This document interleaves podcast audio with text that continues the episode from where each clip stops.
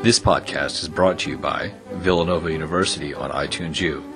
Please visit us on itunes.villanova.edu. I'm Lisa Sewell, and I teach in the English department, and I teach this class um, that we call, for lack of any creativity, the Literary Festival class. Um, and we teach it together, and Alan Drew is the director of the Literary Festival, and it's great to see you all here at our first reading um, of the semester. We're really excited to have C.D. Wright here uh, to start things off. I just want to thank some people who have helped make this event possible, some other departments. Um, in addition to the English department and the College of Arts and Sciences, um, the Literary Festival is supported by Irish Studies, Gender and Women's Studies, Africana Studies, Falvey Library, the Honors Program, the Villanova Writing Center, and Modern Language and Literature. So I just want to um, thank all those programs and departments um, for their support. Um, and I just want to also let you know about the next couple of readings that are coming up that I hope you'll come back for. Um, the first one is on Tuesday, February 21st. Juan Felipe Herrera, another poet, will be here, and he'll be reading in Falvey Library at 7 o'clock. And um, after that, on March 13th, um, Hugo Hamilton, who is our Heimbold Professor of Irish Studies, um, this year we're coordinating with Irish Studies, and the Heimbold Professor is reading as part of our series, and Hugo Hamilton um, will be visiting our class. And that will be upstairs in the President's Lounge. So, um, because we have this class, we have um, students who are going to introduce C.D. Wright tonight, students who have spent a lot of time thinking about her work and um, talking about it in class. And I'm going to introduce them now. Emma Delvecchio and Jeffrey Hall will introduce C.D.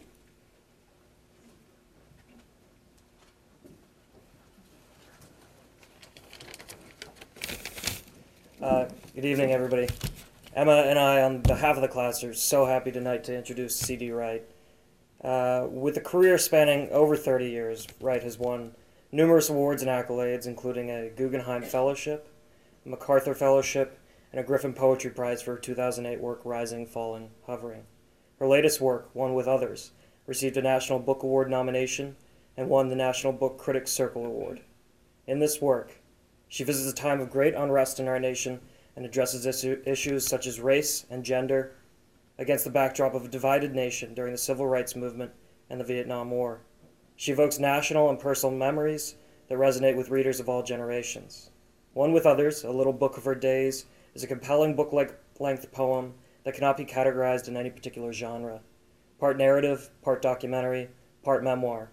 Wright's book is historical, lyrical, haunting, and beautiful. Critic Joel Brouwer has said C.D. Wright belongs to a school of exactly one. One with others makes Brouwer's claim come to life. It's like nothing I've read. It's a patchwork quilt of memory and pain, paying tribute to V, a civil rights advocate, and Wright's flawed and heroic friend. Although V makes One with Others pulse with life, the struggle for African American equality in CD's native Arkansas is its driving force. Even though I was born in 1989 and bred in a white suburb of Chicago, on the train ride it took to read One with Others, I knew the fear and contradictions of V's world. The blatant dehumanization of racism leapt off the pages. The honesty was uncomfortable at times. I would close the book and turn to a neighbor, dying to give voice to what I had read. I knew if I did, they too would feel uncomfortable. How do you describe the passage in which, desperate to escape his pursuers, a teen jumps off a highway overpass, permanently jamming his knees? Can you casually explain the excerpt in which a father is forced to take cover in a thorn bush, bleeding as he avoids an angry mob awaiting his son's release from jail? I didn't know how to start talking about these things. I only knew I had to. One with Others creates a dialogue between its pieced anecdotes and news clippings. It then inflamed that dialogue in me. I hope it has the same effect on you. Please join me in welcoming C.D. Wright.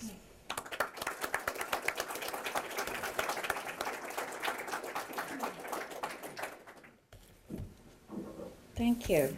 That was, that was really nice. Uh, That was really nice. I liked listening to that. Um, I am just going to read from uh, One with Others, and it is kind of of a piece, so I'm pulling little pieces out, and um, I think it still um, will be clear to you what's going on. And I'm probably going to foreground uh, my friend V, since the book, uh, the impulse of the book was to write a tribute to her. Uh, but it ended up being also very much about that place and that time. Um, I met her when I was a teenager. Um, she was a, a totally iconoclastic, irate, hilarious, unsubduable, dazzlingly literary, smart, self taught woman living in the Arkansas Delta with her husband, with whom she was altogether incompatible, and their seven children. When her town exploded in 1969 over racial divisions, she stepped up, stepped forward, crossed over, so to speak. So ultimately, my book became a reckoning with those times through the cracked lens of that particular historical moment in that locale. So this was a year following uh, King's assassination and uh, 42 miles from Memphis. And I, well, we'll see how it goes.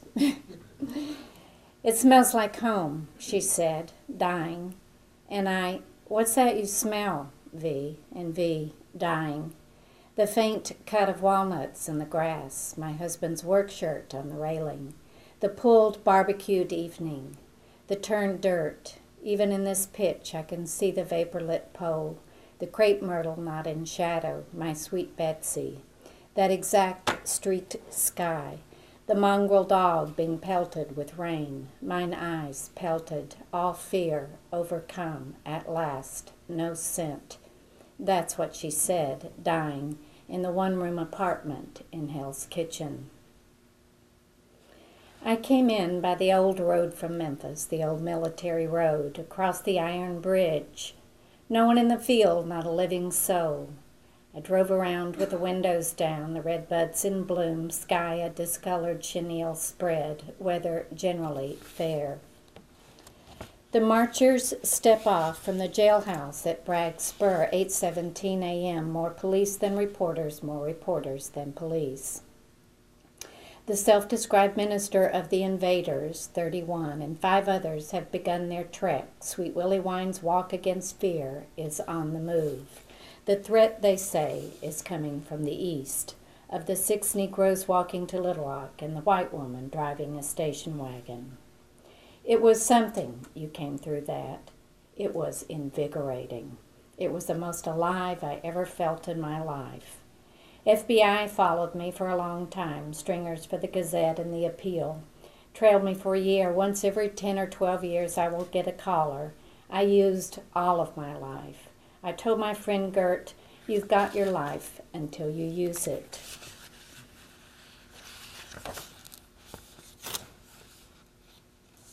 Her former husband.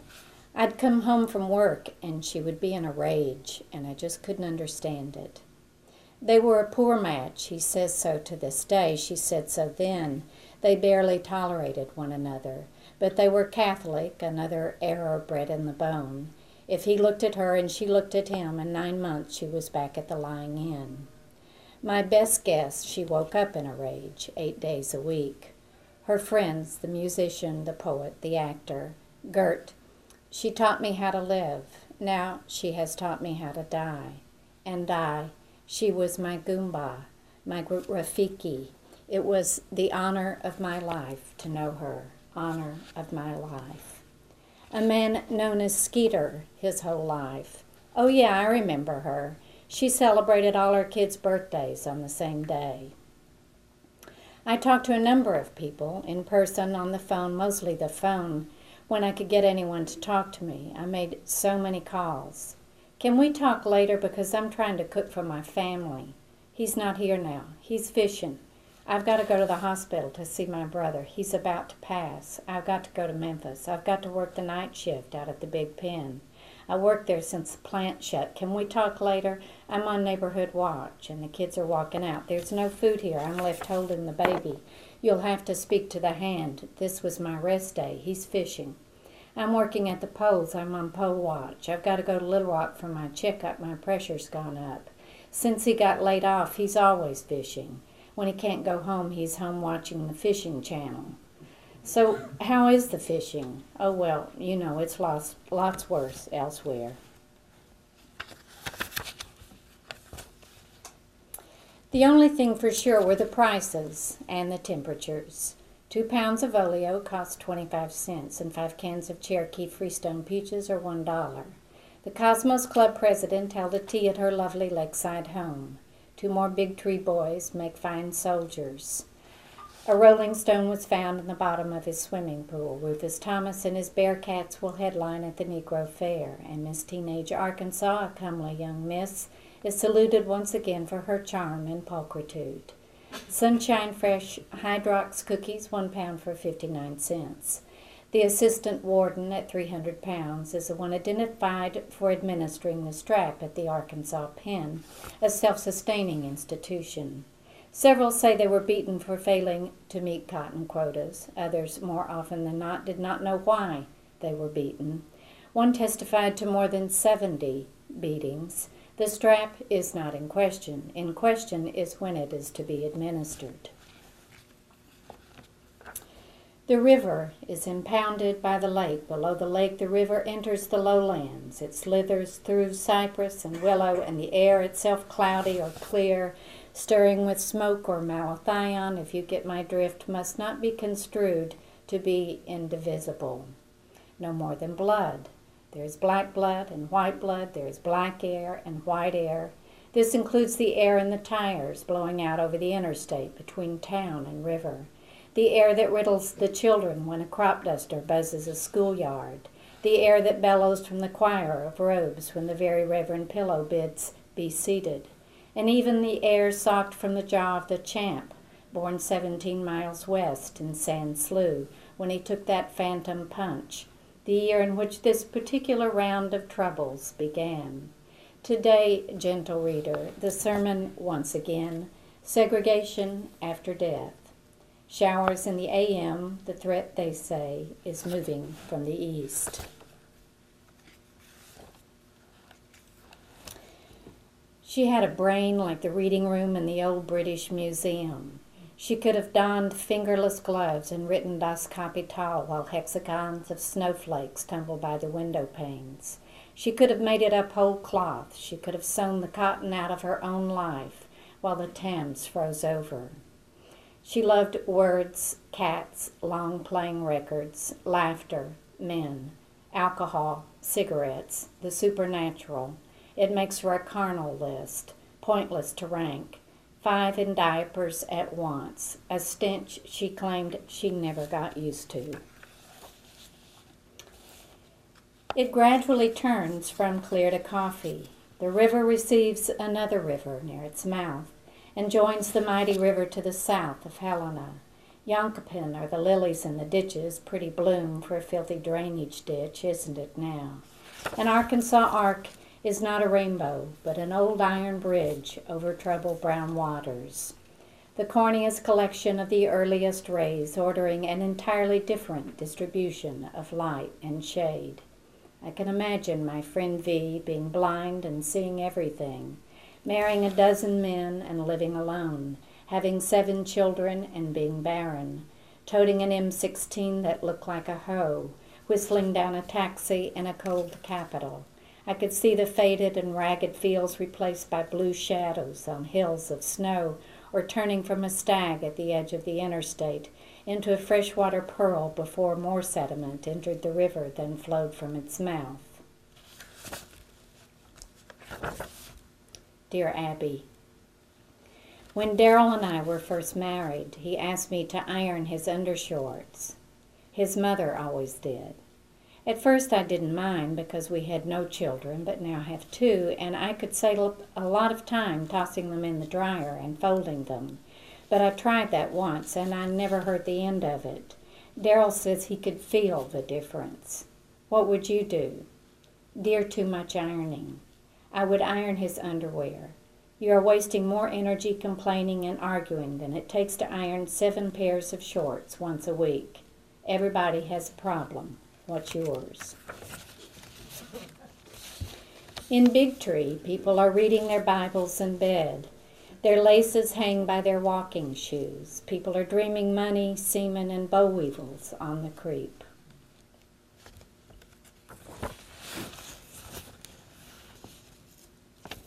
Graduate of the all white high school, first year of integration by choice. I did not participate. I was in the theater, practicing. I was a smart kid, and I sort of knew I was going to leave, and that high school was just something that you had to go through to get to the rest of your life. All Negro High School annual, best dancer, one of the boys beaten by the night riders, biggest wolf, son of one of the boys blinded by the night riders, friendliest, his brother who jumped from the overpass, best running back, his cousin went pro in Canada. Smartest, her cousin, had his own car. He drove her to Ohio, still wearing her cap and gown. Atmospheric washes of sound, play it muddy, play it freaking loud, light sputtering and crackling. The only sure day thing in those days were the prices. Jack Sprat tea bags, only 19 cents. A whole fryer is 59 cents. A half gallon of Purex, 25 cents. Two pounds of oleo, 25 cents. Ivory soap, 10 cents a bar. Cherokee Freestone peaches, five cans for a dollar. And the temperatures. Los Angeles enters its sixth day of rioting, 32 dead. Chicago's rebellion ends in two. KKK's lawyer dies in Birmingham. Hurricane Camille sacks Pass Christian. The president of the Cosmos Club holds a tea. Soybean cyst nematode puts the county's crop under quarantine. Three Brinkley children die in an ice box. It's time to pick the cotton. She could have been a master teacher, but she said no, she couldn't. She said she had nothing but contempt for her teacher when she discovered she didn't know Swinburne. One ought to admit V could rise in record time to the condition of contempt. Her friend, the actor, she once got on a wrathful tear about a particular member of Congress or some churlish priest and ended up on her feet in a lively enactment of how she would like to saw that MF in half left handed. I guess an untidy job of it would hurt a lot more. She kept her Saigon cinnamon in her purse so the fifth boy child couldn't get his hands on it. Dragged her sewing machine to her porch because she did not want to have to look at it. When she had cancer after the last child was born and had a hysterectomy, she didn't want anyone to know. She didn't want them saying that poor woman with all those children and now she's got cancer. She completed the circle of this life in Hell's Kitchen. The attending doctor lived upstairs. He and his partner nailed a small brass plaque to the barren pear outside her window her name, date of birth, date of death. The mule train march has been canceled. The preachers are staying home. The march against fear is on. The man imported from Memphis is walking. The combines are moving into position. Local man. I was going to put a meat grinder on mine the man imported from Memphis. One thing the white folks are going to have to learn white folks don't pick the leaders for the black folks no more. Mayor of a town on the march route. We are determined that they shall not ravish our homes. Our men are armed and determined. We are preparing to defend our civil institutions. The threat is coming from the east. He is a known criminal, said the mayor probably a boaster, a braggart. We must assume that those who follow him are of the same get. After that, I would have followed Sweet Willie Wine into hell. The man imported from Memphis had never laid eyes on her before. This is not exactly a love story. She pulled up beside him on the curb on the wrong side of the street. He's dead, she yelled. He's dead. Who's dead? Hunter Crum. He's dead. Having just seen the prosecutor in his office, having been there within the hour trying to obtain permits for the march, the invader is taken aback. He says to himself, This crazy white woman thinks I killed him. Now she's going to kill me. Come here. I want to give you something. No, I don't think I'll be coming over there, ma'am. No, come over here. I want to give you something. Mr. Invader thinks he's about to become Mr. Goner and politely declines to approach. She flings a gold chain at him and squalls off the curb. Bling, bling. That's how they met. Vines support an abandoned shack. Vines conceal abandoned farm implements. People are walking out of the ragged fields. Vines threaten the utility pole. Vines protect the copperhead from the hoe. Cottonwoods flutter as one. Bats at the cell tower. The tub in which James Earl Ray stood to slay the king has sold online.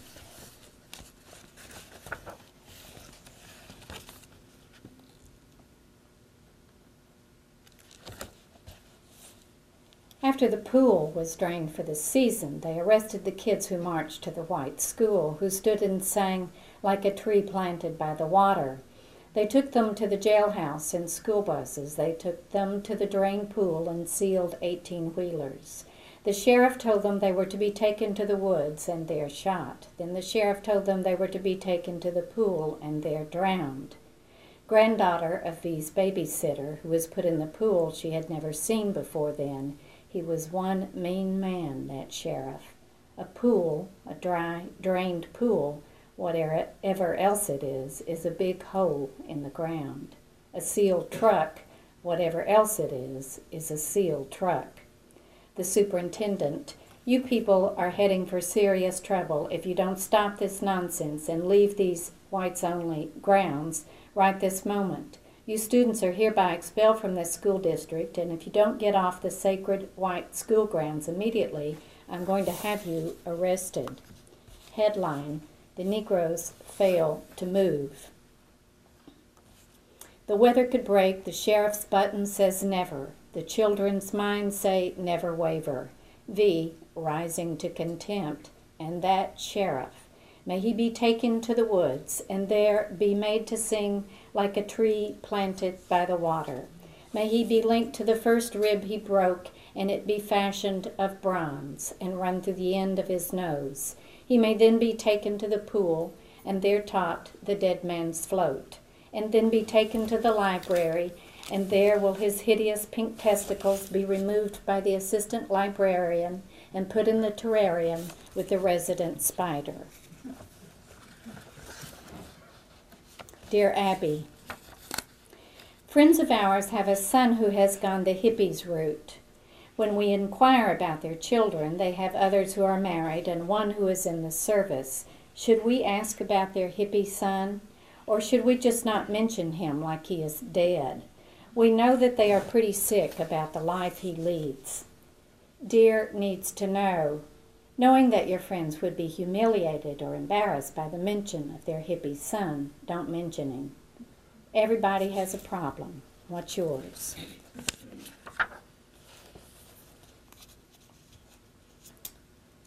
Radio ministry. Now the non repentant homosexuals, they're declaring war on the gospel. Now the infidels are dying from the neck up. Now I didn't write the Bible. Now your old line churches are losing members. Now if I'm going to be saved, I have to be saved from something the vile and the dirty and your lowdowns. It's not like joining the Rotary Club. Salvation, it's a heaven or hell issue. Now, V, she wanted something entirely different to feel and transmit. The ethical this, that is not that. The gospel helps some bear the pain, helps bury the hurt. The swimming pool is also buried therein, and therefore this petition for relief Awaken to the task, call for calm, waver, never, forever, forward, backwards, never, it says on the ex invader's machine.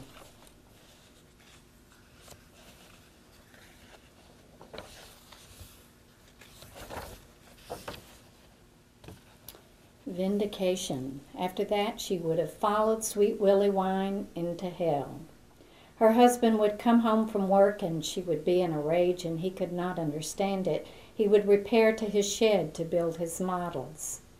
There is a sanctuary in the mind made of balsa and glue, perfect little gliders constructed in perfect quietude.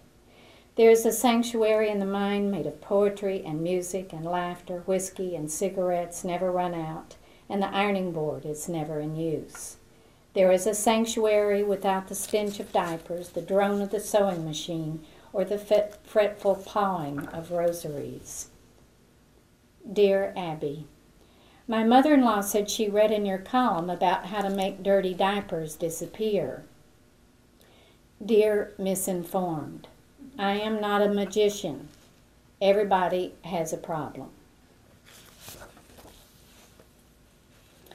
V, deep down, she may have been as sad as a cover band. She might have felt drier than a clod of Arkansas dirt, lonely, lonely, lonely, like the hunter green suitcase that hadn't been used since her honeymoon.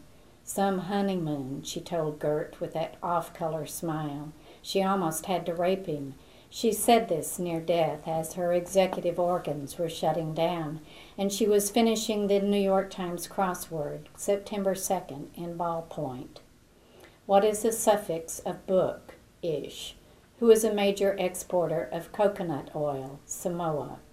A colorless liquid, ouzo. A defeatist, words. I, no space, lose. The artist of the etching and aquatint, El sueño de la razón produce monstruos. Does it follow that the sleep of monsters produces reason?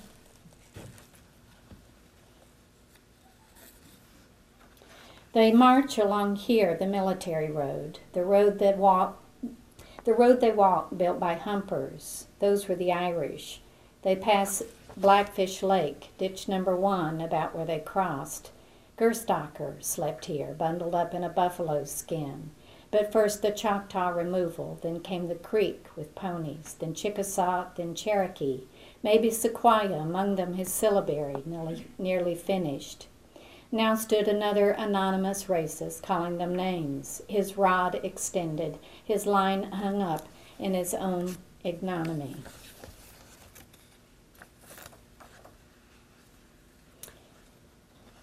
in Hell's Kitchen. Her apartment is smaller by, by half than the shotgun shacks that used to stubble the fields outside of Big Tree, stained from decades of nonstop smoking. The world, according to V, was full of smoke and void of mirrors. She was not an eccentric. She was an original. She was congenitally incapable of conforming. She was resolutely resistant. Her low hanging fears no match for her contumacy.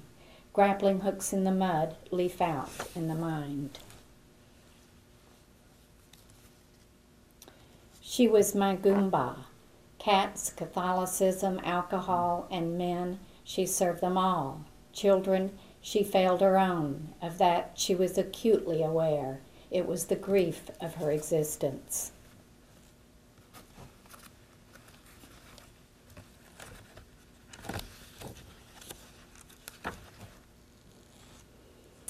Some would say she was in full pursuit of her ruin.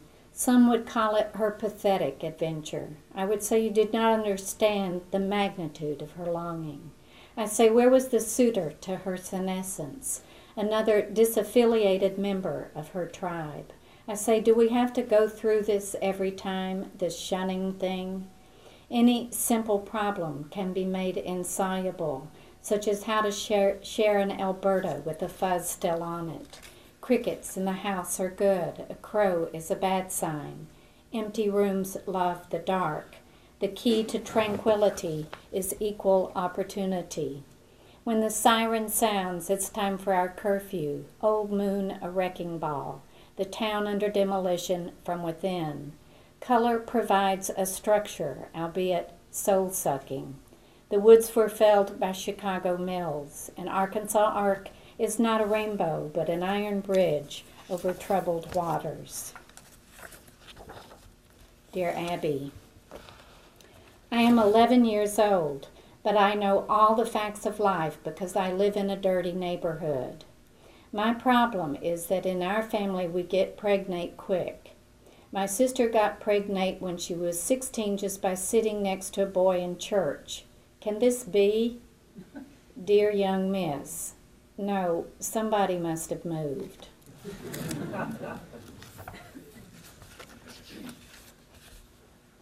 An object unworthy of love, she thought she was. It was a cri de coeur. Those of our git had given her a nom de guerre, V, a simple act to join a march against fear down an old military road. We were watching an old movie the night the table started walking toward us and there was trouble on division. She became a disaffiliated member of her race. I'm one of them now, she said upon release from jail. I'm an invader. To feel in conjunction with the changes of my time, the most alive I've ever been. My body lifted itself from the chair. It walked to where I saw a silent crowd. To act, just to act, that is the glorious thing. Yet it has come to my attention that a whisper campaign has been directed against the main character, an invisible woman. She could have buried her feelings like power lines, walked around free and common as the air that bathes the globe, or sued the chicken shits and gone to live in Provence, smelling of gauloise and cafe au lait. You have your life until you use it. You forfeit the only life you know, or go to the, your grave with a song curdled inside you. No more damned if you did, and damned if you didn't. Look into the dark heart, and you will see what the dark eats other than your heart. The world is not ineluctably finished. Though the watchfires have been doused, more walls have come down, more walls are being built. Sound of the future uncanny, how close to the sound of the old. At Daddy's eyes, pusherman still on the jukebox, everybody's past redacted. For me, it has always been a series of doors. If one is opened precipitously, a figure is caught bolting from bed. If another, a small table, a list of demands on school paper. If another, a child on the linoleum saying she wants a white doll. A woman sitting on a bed holding a folded flag, a shelf of trophies behind her head. An ironing board, bottle of bourbon on the end. Sewing machine on a porch. To walk down the road without fear. To sit in a booth and order a sweet soft drink. To work at the front desk, to be referred to as gentleman. To swim in the pool, to sit in the front row and watch Run Wild, Run Free, next week Death of a Gunfighter, to make your own way to the end of the day with both eyes in your head. Nothing is not integral. You want to illumine what you see, fear reflected off an upturned face, those walnuts turning black in the grass. It is a relatively stable world, gentle reader, but beyond that door, it defies description. Thank you.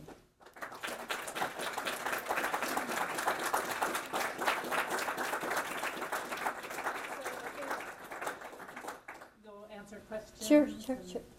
I hope we'll have some questions for um, CPA.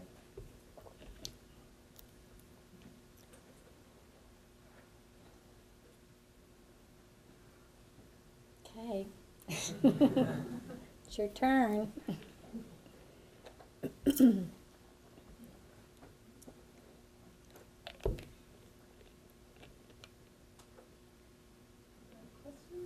Okay. How did you meet V?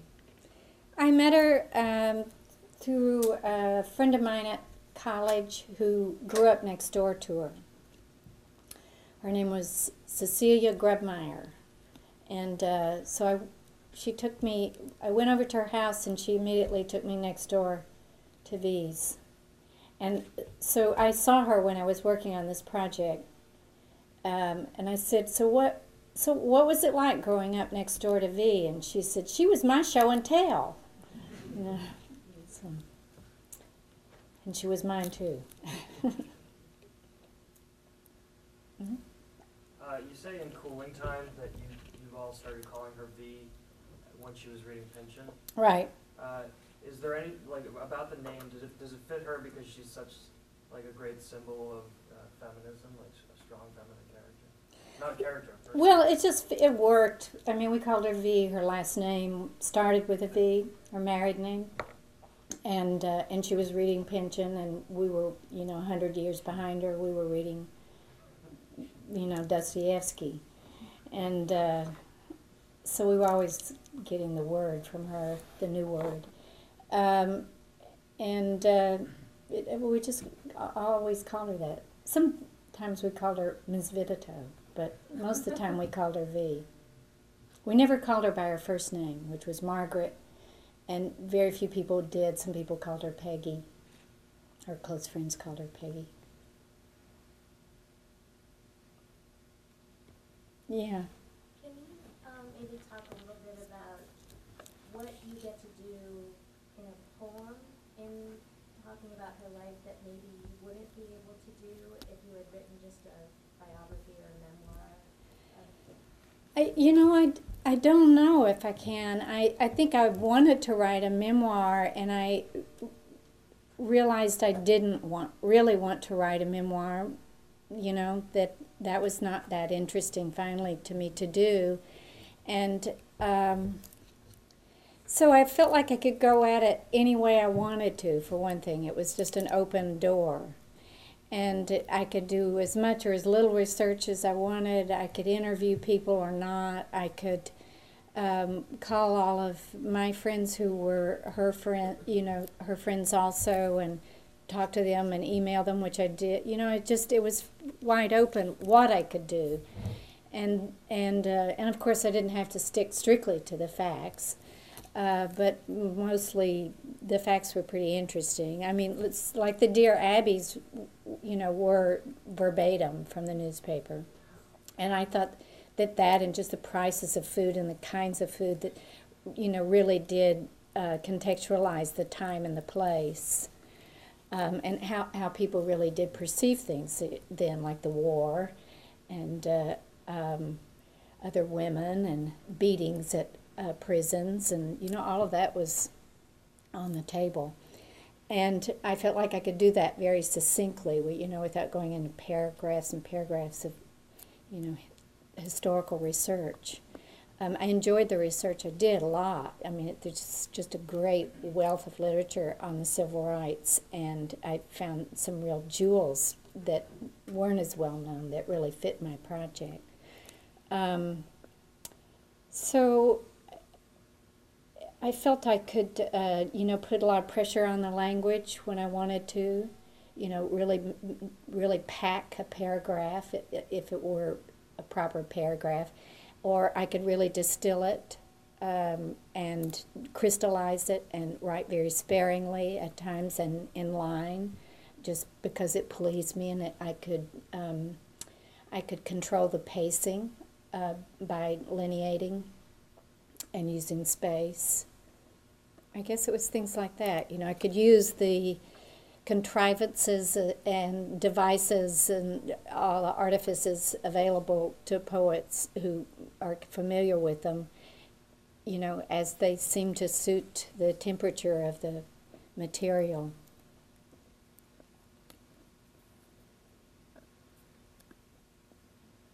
Yes. Mm-hmm. Oh, I'm sorry. Um, we were briefly just going over your book in class today, and uh, I was actually interested in one of the lines that you um, had in there. It was just to act was is the most glorious thing. So I Mhm. just wanted to hear um, your comment on that in reference to um, the entire book, um, maybe as a simple message, or if you can offer any Mm-hmm. comments.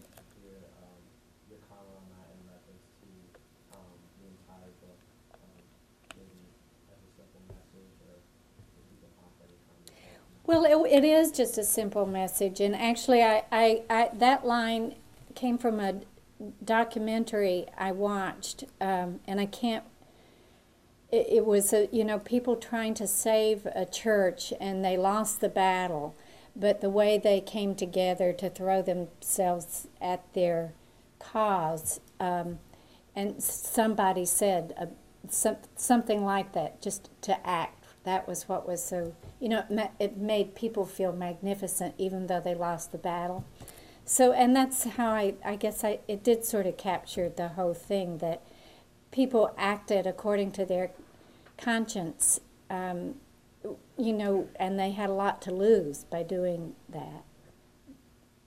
But um, one of the things I found was, for instance, um, the black students who were involved in some of the activities that were going on, some of the organized things, like SNCC, a little few members of SNCC were there to help them, you know, articulate the movement there in that town, and also to keep it from really exploding. Um, and I, when I talked to the people who were kids then, who are now in their late 50s and early 60s, um, the there wa- the ones who obeyed their parents and didn't get involved really felt bad about it. You know, like they felt left out. I mean, they they just did what their parents told them to do. These are the black students who, you know, their mother said, "Don't get in that line. Don't get in that line. If you get arrested, I'm not coming to see you. I'm not coming. to blah blah blah." You know, and some a few kids, you know, minded, and they had regrets about it, even though no one blamed them. You know, and um, and the kids who did were involved, it is um, well, some were traumatized. You know, because the seal truck business was pretty heavy duty. Um, and and the trauma stayed with them. You know, I mean, you if you had a conversation, you know, people would have meltdowns talking about it, even though they wanted to talk about it. Um, but most, for the most part, I found that people wore it as a great badge, you know, of of pride that they had acted. Um, and certainly, V was very proud of her act. It cost her her husband denounced her. She got arrested. Her husband denounced her, divorced her, took custody of the children. She was run out of the state, et cetera, et cetera. Um, so there was a price to pay, but she didn't have regrets. So, um, I, I don't know how quite to frame this question, but when I was reading the book, and I think the class had this sort of experience too, like we know about a lot of things that happened during civil rights, I've seen documentaries, I've read lots of books, but there were a lot of things in the book, um, that I had this sort of response to, like, like, oh my God. And I was sort of wondering whether, um, since you, I guess you knew about what happened in Forrest City before you went down there because you were friends with were- did you have any of those kinds of moments in encountering, in hearing stories or encountering the facts of what these kids have been through or, I don't, I, I was just sort of wondering if you, uh, if it was revelatory for you. I think Oh, the book, sure. I think, is revelatory for the reader, and I was Right. just wondering whether that was also Well. Yeah, sure, it was. I didn't know a lot of things that had happened. I didn't know about the trucks and the drained swimming pool, and um, there were a lot of things that I didn't know. Um, um, I, I didn't, you know, I heard the story about um, her from her babysitter's granddaughter, and then I met um, her brothers and her father. I heard stories from that whole family because they had a family picnic on one of the days that I was there. Um, about um, the night one of them had gotten arrested, and when they let him loose, when they released him, they had already informed these men from the farms who, who were night riders who came in to beat these two brothers up. They were kids, you know and um, and the father went down to get them, and they beat him until he lost his eye, and then they the two boys hung, hid under a truck, and then still had to run, and one of them jumped off an overpass, etc. I mean, there were all kinds of things that incidents I hadn't known about, you know. um, and I heard a lot of those stories. I didn't tell but a few of them, cause just telescoped it into some of them. But I mean, I was aware because I was in Memphis during those days. I was aware of that all the towns up and down the Delta were, you know, things were happening all over the place um, in the year after King's death. Um, it, it was a very decisive year, I think. You know, the, like the Brown decision was in 1954, and here it was 1969, and the schools were still, everything was still totally segregated. hmm Have, um, have you written more and cut back, or have you written less and moved forward? How did, how did you? Well, I had a lot of, ma- oops, I had a lot of material. And did you choose, um, did you kind of weigh how you chose the historical, general history versus the history of Dee and her life, or how did you weigh, you know? I don't know, it's all, a, everything about writing is making decisions, which are really hard, it's very hard for me to make any kind of decision. You know, I mean, I, I just wondered if you know, go labor decisions? try on five different things to wear on any given day when I'm not even going to leave the house, you know. So ma- m- writing decisions are excruciating, you know, but you're constantly doing. I mean, you're trying. I do like the whole uh, compositional field, you know. So I am interested in the book as an entity. So I am weighing things, you know. Mm. Yes. When you knew uh, V later in life, was this even you know up and leading up until her death? Was this a time that she revisited at all? I know she didn't go back to Forrest City, but like, did she revisit, or was this just something that happened in her life and she moved on from it? Well, uh, I she moved on in her life. Her life moved on. Uh, she ended up going back uh, to Kentucky, where she was from, and- and then she ended up in, in New York. Um, and when she got to New York, it was the first time in her life she hadn't been a total freak, you know. and people in New York on her street, you know, it was like being on Cleopatra's barge walking down the street with V. I mean, people knew her, you know um, I mean, she was an anonymous woman, but she was like people were. She was a magnet, you know. She was just so fascinating. She was so funny, and she was so smart, and she was so honest. She was just so unflinchingly honest, and um, so she was scary, you know. Some, but mostly people were very attracted to her. Um, but she stayed uh, furious her entire life about um, injustices. Um, but that was that that was the defining moment of her life. I mean, she you know as, as she said, it was the most alive she ever felt, and it was. It was the it was her. She was liberating herself. You know, from from a small town, a mean town. I have to say, it's a mean town, and uh, from uh, you know really um, her- her life was really limited. Um, her movement was limited, you know.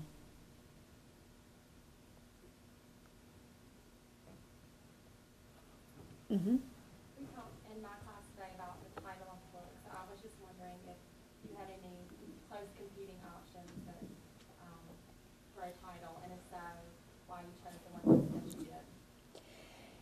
Um, well, this I think I saw this title on a little little uh, sculpture of uh, Louise uh, Bourgeois. Uh, that I think that's where I got the title, and it was like three figures sort of glummed together, and um, I liked it. Um, and then I, I think uh, my husband told me it needed a subtitle to, so that because they wouldn't know what it was, you know, why this woman was in here, and um, but I, the other title I was going to give it was I'd written one short piece on her years before, and so it was a curse of hers, you know. But it was too much. It was by G. McCramick, God damn it hell, got dog's foot. And so I decided against that one.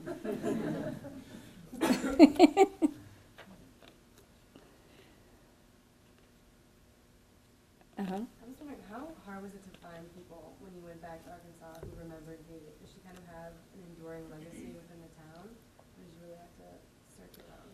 Well, I, you know, um, no, people remembered her. You know, people who had who had stayed, um, and she had a one of her best friends was still there, and so I spent some time with her.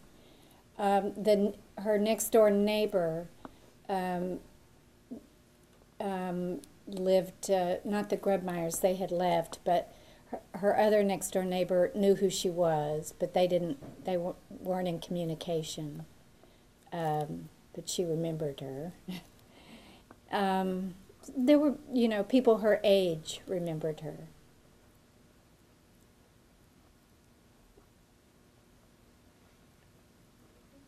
Okay. Um, so, thanks for coming. Thank you. Let's, let's give Susie Thank you. This podcast is brought to you by Villanova University on iTunes U. Please visit us on itunes.villanova.edu.